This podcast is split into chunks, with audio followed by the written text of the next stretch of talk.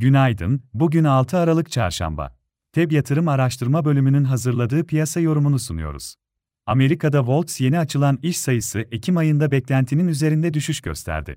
Veri sonrası Amerika tahvil faizlerinde geri çekilme sürdü, on yıllık Amerika tahvil faizinin son üç ayın en düşük seviyesinde hareketi devam etti, yüzde dört virgül on altı seviyesine kadar gevşedi. Piyasalarda Cuma günkü tarım dışı istihdam rakamları bekleniyor.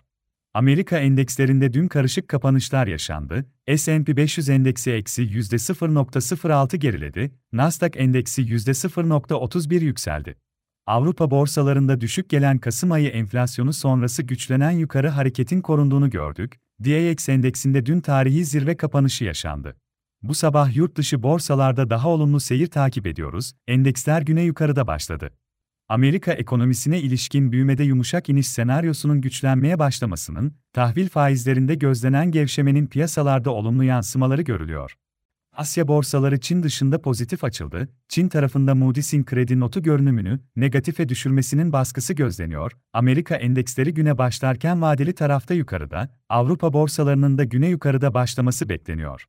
Hafta başında iki bin yüz kırk beş dolar yeni rekor seviyeyi gördükten sonra gevşeyen ons altın bu sabah yatay, petrol fiyatları üzerinde arz fazlasına ilişkin kaygıların aşağı yönlü baskısı sürüyor.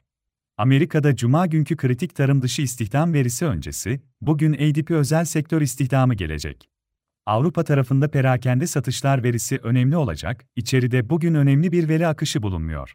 Borsa İstanbul tarafında ise, hafta başındaki yukarı hareketin sonrasında dün satışlar etkili oldu.